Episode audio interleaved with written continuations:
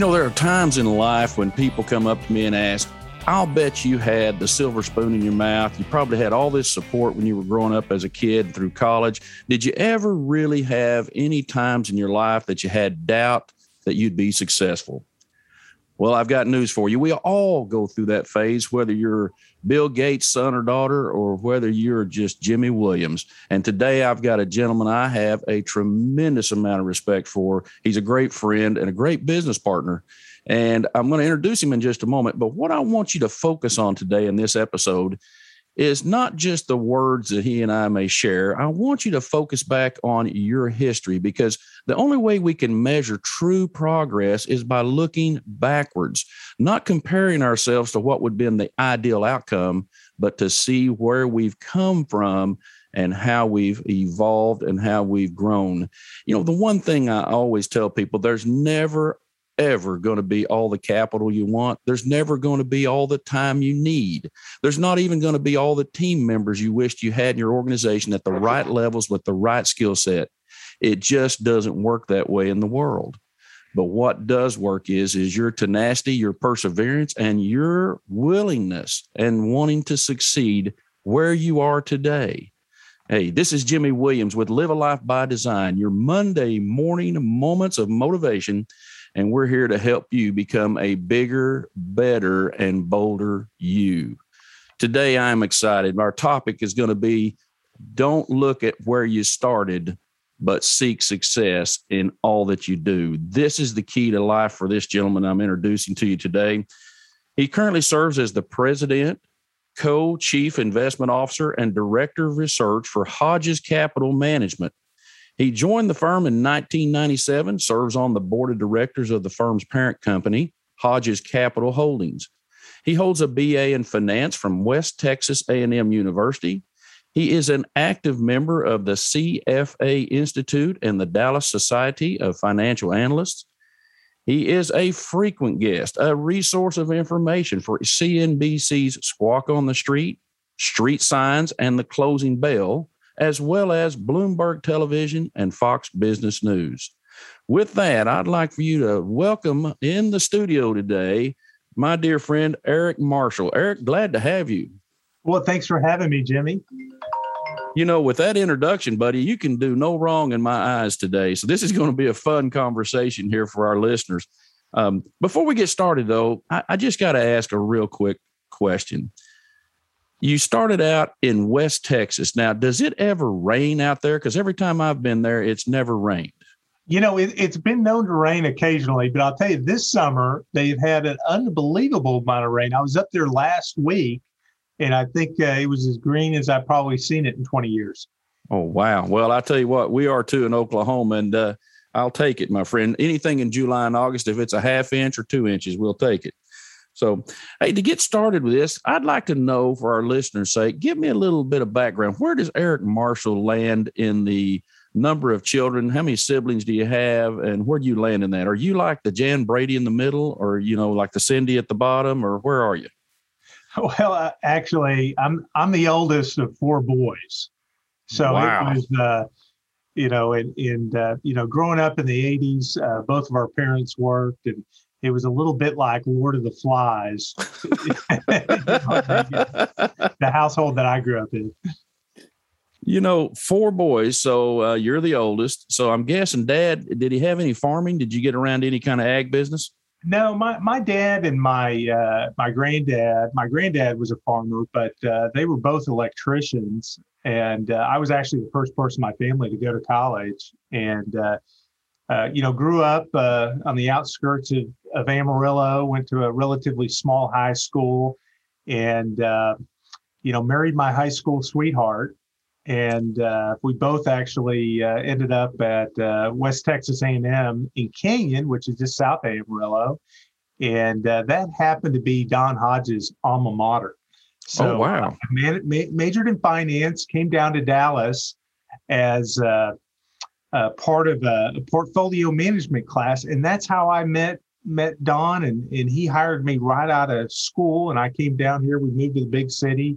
And that was kind of how we got started. Oh man, I tell you what, that kind of a story is one that I always love to hear. People that look at talent, see that, and just go ahead and hire. You know, I call it hiring ahead, Eric. I know you and your company also, if someone just comes and shines to you, even if I don't have a spot for them now, I will make something happen just to have them on my team, you know, to add some value. So let me ask you another question real quick regarding childhood. So Amarillo, if I were to live, let's say, next door to the Marshall family, 4 boys, goodness, what could I have seen out of an Eric Marshall? What kind of things could I expect at a 12-year-old Eric Marshall? Well, I guess, we were very fortunate to grow up in the time and place that we did. But, we were always there. There would have been a constant football game going on with all the neighborhood kids in the backyard, typical. We didn't spend a lot of time inside, but spent a lot of time outside. We grew up kind of in a rural area, so a lot of time out, hunting and fishing and doing those type of things as well. Let me tell you, friend, that's the same lifestyle I had. Matter of fact, our mother, I'm the youngest of 6 children, 3 boys, 3 girls, and our mother would not allow us boys to be in the house on a pretty sunny day. You had to be at the barn. You had to be helping Dad with cattle, doing something anyway. Don't be in the house, I promise you. So let me ask you a quick question. What made Eric Marshall decide, hey, I'm just going to go and major in finance? What made you think that way? Well, you know what? I was always fascinated by the idea that just anybody out there could go own part of a company through the capital markets. I mean, from the time I was a pretty young kid, I was fascinated with the idea that you could go own part of McDonald's. You could go own part of Coca-Cola. You could own a small piece of it. Anybody could, even with a very small amount of money through the capital market system. And, I remember in when the movie Wall Street came out, with Gordon Gekko and Greed is Good and all that. And I was in junior high school when that happened. And I just was always intrigued with the stock market. And from a pretty young age, I knew that's what I wanted to do. I wanted to go out and, be involved in capital markets. So tell me, what's a day in the life of Eric Marshall look like now at Hodges Capital Management? Just give me kind of a rundown. How do you spend most of your day for our listeners to know? Well, most of our day we spend doing research on individual companies. The lifeblood of Hodges Capital Management is really research. And that means going direct to the source, talking to the management teams of various public companies. We have an investment team here, as you know, Jimmy, that goes out and meets with the CEOs and CFOs of companies. Last year, we made over 2,300 contacts across about 1,000 different companies. So it's really I feel like, I've been here for, going on 24 years now. And I don't feel like I've ever really done a day's worth of work. It's like I get to come to work every day. I get to learn something new. It's the most interesting work because no 2 days are the same. One day we're studying, a semiconductor company and maybe touring a fab that's making semiconductor wafers. And then the next day, we're digging into learning about the cement business. And how we take limestone and turn it into cement, and what the barriers to entry are, and the cost components, and the pricing environment, and all those type of things. So, it's it's something that when I very first came to work here in 1997, I came home my first day on the job. I told my wife, I said, "Oh my gosh, it's not like I'm." It's not like I'm even going to work. I would do this even if I wasn't being paid for it. And I still feel that way today. When I get up in the morning and I come into the office, I'm excited about getting to participate in what we do here. Man, that is a compelling story. I've often been told in my life, my dad instilled this in me. My dad was real entrepreneurial, had his own trucking company, and also had another career and other things. And he always told me, Marshall, Eric, excuse me, you may have heard this from your dad, is this. He said, if you find something you're passionate about and love to do, you'll never work a day in your life. And he was right. I mean, that's exactly what you're saying, is you just enjoy so much helping, learn about how you can help others build their wealth and how they can grow their family's security and so forth. So tell me just a little bit about, though, what's your leadership style like to the next generation? You know, we hear all this talk about, oh, goodness, millennials, they don't want to work and they don't want to spend the time and do it the old-fashioned way. And I got to be honest with you, Eric, we've not seen that with our team. And I've hired now 3 millennials that just knock it out of the park. What's your thoughts in terms of the millennial workforce, especially as it pertains to your sector? Well, you know, I think that I think within our sector, I think that, you know, every generation views things differently. And I think in a lot of cases, it really comes down to really empowering and enabling people. And I think in a lot of cases, the millennials just want to have the intellectual freedom to go out and do what they need to do. So, you know, our philosophy here is really to, you know, hire hard, manage easy. So if you had the right people in place, you don't have to micromanage them. And really what you have to do is inspire millennials by giving them a purpose, giving them a clear understanding of how their contribution really plays into the whole big picture. Because that's what everybody really wants, is to see that they're having an impact on what's going on, you know, around you. And, you know, one thing I learned from, you know, one of my key mentors, Don Hodges, is that this business is really a calling to help people. And that was the one thing that really drew me to coming to work here for Hodges. When we came down, when I was just a college student, and we met with a number of financial firms here in town. We met with the folks at Bear Stearns and Alex and Brown and Merrill Lynch and Pinnacle and all these different money management firms, many of which had alumni from West Texas A&M. And when we got to Hodges, I heard a very different tone of things about how this business was really a calling to help people. And that having that purpose and being able to provide leadership to pass that purpose on to the next generation is really, I think, important in what we do, and has been really a key to our leadership style. Oh, that is a great story. And I do recall, I think it was Craig telling me one time, one of the co-founders, Craig Hodges, the son of Don, of course, for our listeners, they set up this business with Don's leadership style of, I'm just here to help the next person. And so Don always had this thing. Craig would say, you know, Dad, they don't have $50,000. You're spending all day with them, you know, kind of thing. And I think that just shows the heart and passion that Don Hodges always held for helping others, not necessarily based on their economic means, just based on them being a person that sought out his help. Would you say that's a fair assessment?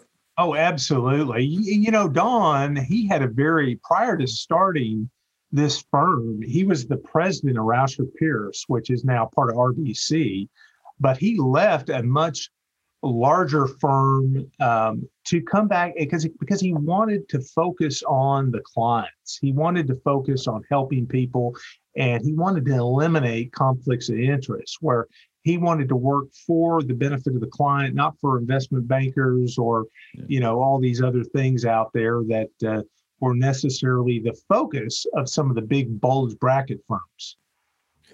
So at the end of this day, if you were to look back on this week, and you said you made all these calls, I think you told me you had 18 meetings already this week on calls of earnings and so forth for different companies as they declare earnings for the quarter. At the end of the day, would you say that if I were a young person coming right out of undergrad school, that I would have that same opportunity that Don Hodges gave a young Eric Marshall when he first came to work there at Hodges Capital? I certainly hope so. And, you know, everything, you know, things are going to look different. When you're looking at the financial service industry, you look at the capital markets, they look completely different today than they look like 20 years ago. And if you went back another 40 years ago, they looked even more different.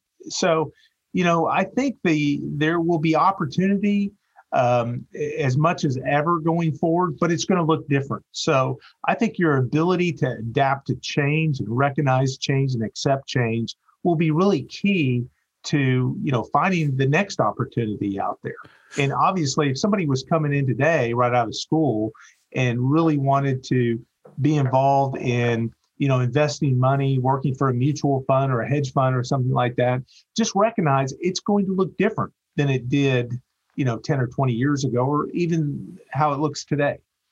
Yeah, I've been in this business 27 years, and I've got to tell you, I think I've been through maybe 3 or 4 paradigm shifts, I'm going to call it. I mean, from regulatory to operational to managerial, it just seems to always evolve. And so one of the reasons, like you, that I got into this business was it's never the same tasks or challenges every day. It's something different that comes across the old table, you know. So let me ask you this then, in terms of, if I were seeking to gain my CFA today and I was looking at a finance degree, what do you like better about the smaller, more specialized operations versus, say, the big guys? And I'm not going to mention their names to disparage them, but you know who I'm talking about, the big 4 or 5 that are wirehouses. What would you say to someone like me if I came into that kind of a situation? Well, I do think with the smaller boutiques such as, you know, Hodges Capital, you do have that intellectual freedom to, I was meeting with an oil company this week. I won't tell you the name of it, but the CEO said, "Hey, you know, we're smaller than some of the big guys out there, but people want to come to work for us." I said, "Why?" He said, "Because they want to be oil men. They don't want to just be a geologist or just do one little silo of things. They want to be oil men. They want to be able to, you know, participate in this bigger construct of what they do out there in the E&P business." And I think that's true in our business as well, that, you know, we get to, you know, cover a lot of ground. And really, I think it's much easier to adapt to change when you're working for a smaller, more nimble boutique firm that is constantly adopting new technology and, you know, pivoting to adapt to constantly changing business conditions out there in our industry. Oh, absolutely. And you know, in any organization, even the smaller boutiques that specialize in areas, I know you specialize in one of the areas you help manage as a portfolio manager is a small cap fund for Hodges, as well as their intrinsic value fund, as well as even the Hodges fund, which has the ability to go to any size cap and invest that's appropriate under its guidelines. But do you find that sometimes you look at your team and you always see, hey, I've got some people just not pulling their weight. Like their names might be Craig or Clark. Do you see that in your organization now that just, you know, sit around, drink coffee all day? Do you see those kind of people? Well, you know, that's the thing. That's the thing about being on a small team is everybody carries their own weight. They have to. And that's it's kind of like being part of a family. You know, everybody has their function. Everybody has to work together in order to really be successful at what we do. So it really is a collaborative team approach here. But, you know, having everybody in one roof and one location here in Dallas, it really has created that type of culture. And as you know, Jimmy, we have very low turnover.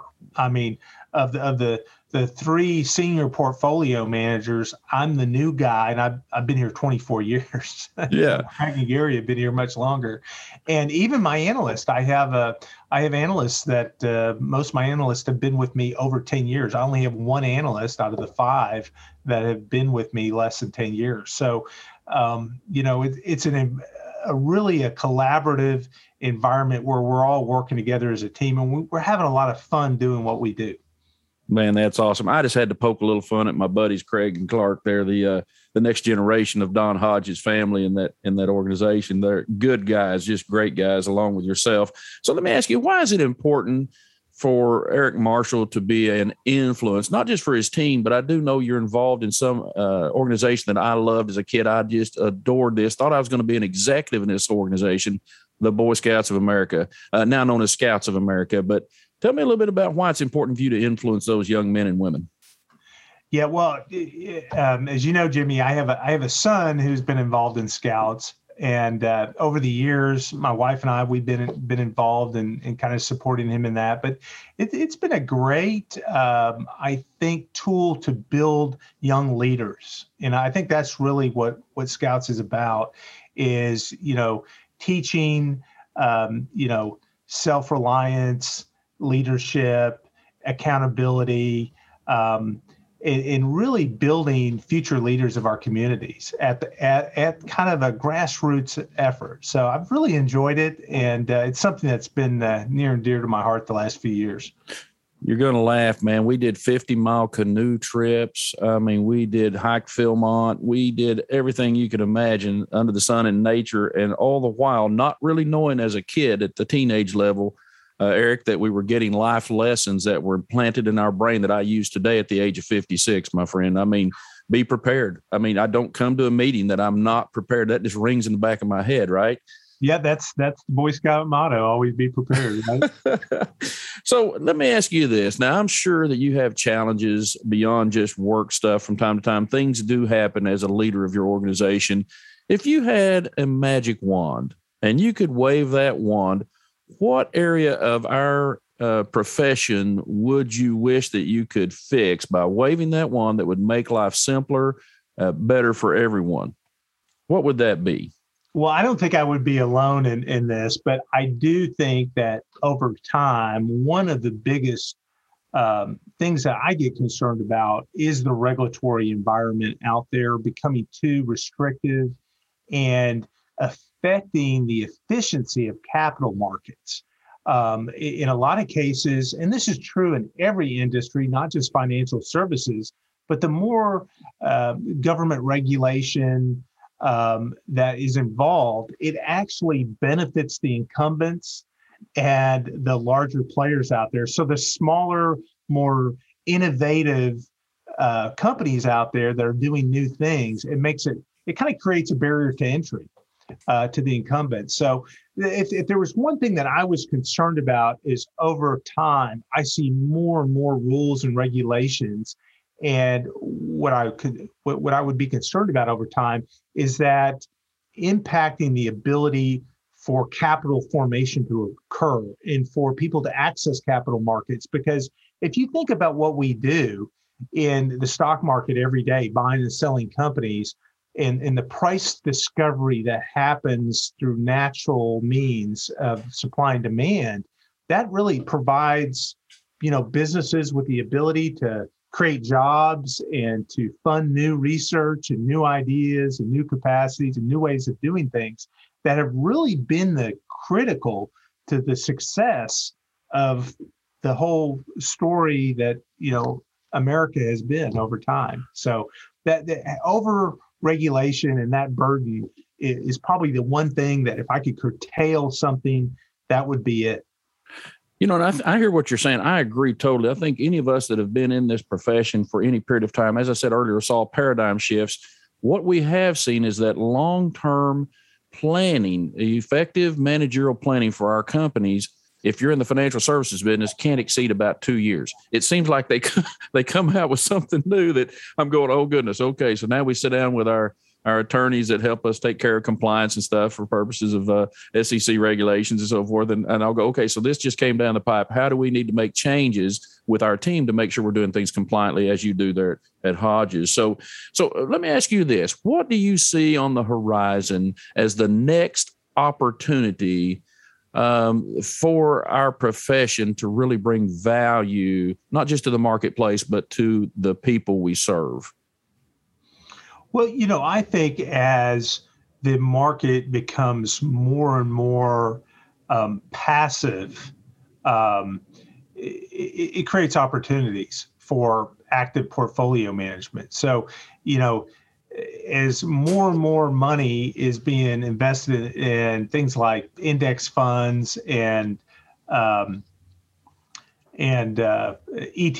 which there's nothing wrong with. There's definitely a place for those in portfolios, but you have less individual company decisions being made. So I think that there's opportunities, especially within smaller companies, where nobody's paying attention. Nobody's out there meeting, you know, evaluating, is this a management team that I really want to be invested in? Is this a business model that makes sense?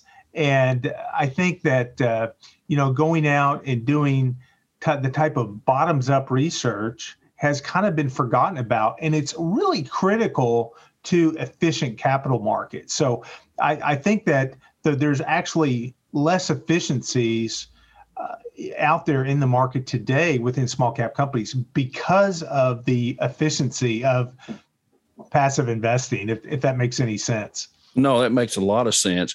And, you know, one of the things I tell people is sometimes you have to do the hard work to get to what is actually the reward, right? I mean, not everybody just has the sky fall down and there's a ton of opportunities that are handed to them. And I'll never forget, there was a gentleman that was Jonathan Winters. I don't know if you remember the old comedian that's a little bit maybe before your time. I'm a little older, but Jonathan Winters was a big comedian back in the 70s for me, you know, and he had a saying. He said, if your ship doesn't come in, swim out to it. So I'm the kind of person, I always tell people, I knew I would be successful just like Don Hodges because I had a real purpose of life to go out. Success to me wasn't defined purely economically. It was defined in a way that I could help my fellow man reach whatever their objectives, goals, and criteria were for life to be successful for them. So I tell people, you know, I go speak at universities before COVID anyway, and I spoke at one just the other day post-COVID, and I told the young people, I said, look, it's not like you can send your resume to Indeed, Monster, and so forth, and just expect people to start calling. It doesn't work that way. Go out there and meet these great people. So I encourage our listeners to go talk to those companies of which they have a real desire to work. So, for example, it's your company at Hodges Capital. One I visited there a couple of times now. The hospitality that we feel there and see there, I know it's just not because it's Dallas, but you just have some great support team members. I'm going to call them that. Your assistant, for example, your director of first impressions, those people. What can someone expect from Hodges Capital as a company if I were walking off the street not knowing anything about you except that you were an excellent money manager? What would I learn about you if I just walked in off the street? What could I expect? Well, I think when people walk in here, the first thing that they comment on is, wow, you guys aren't like everyone else. I mean, we have management teams walk in here all the time that are out doing road shows. They're going to New York, Boston, San Francisco. They stop in Dallas. They're going into large buildings, glass buildings, meeting with investment teams. And they walk into our office and they see, you know, this old house, and it's more like a library. You know, people are very thoughtful in what they do.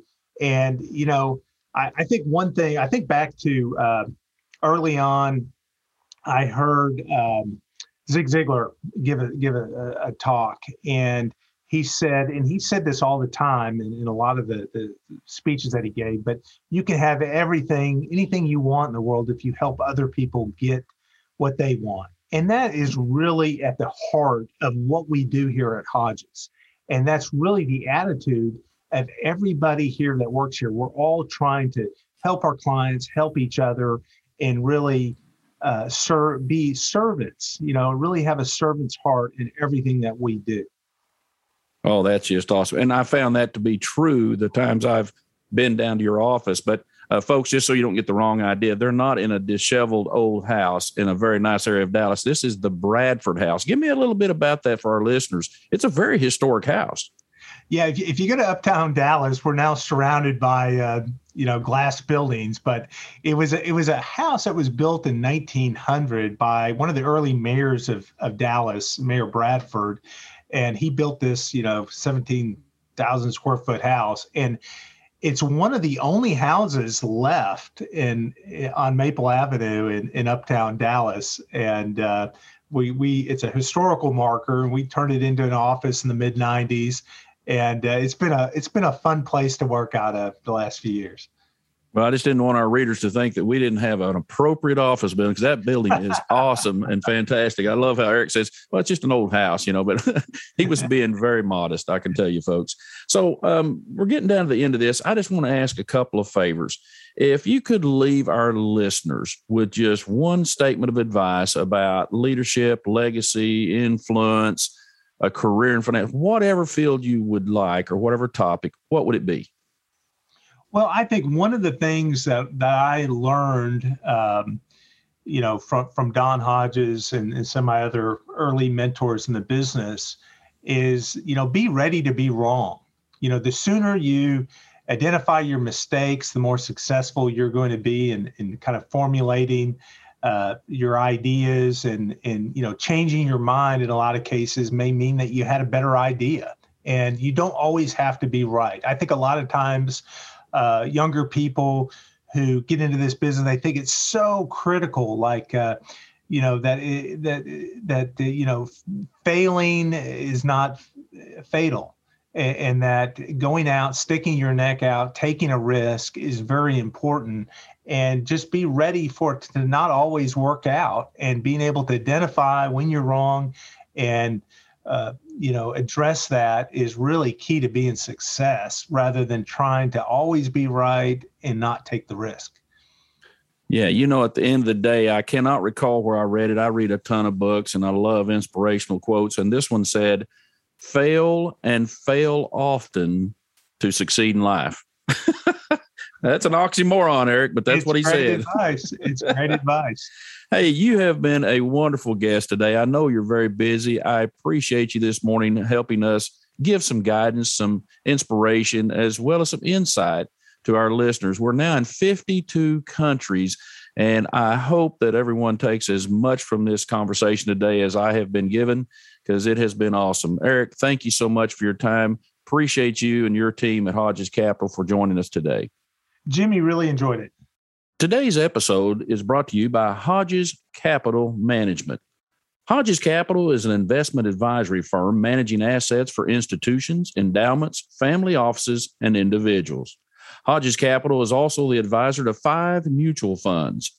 Hodges Capital was founded in Dallas, Texas in 1989 by Don and Craig Hodges, and the Hodges family has been involved in assisting clients with their investment needs for more than 25 years.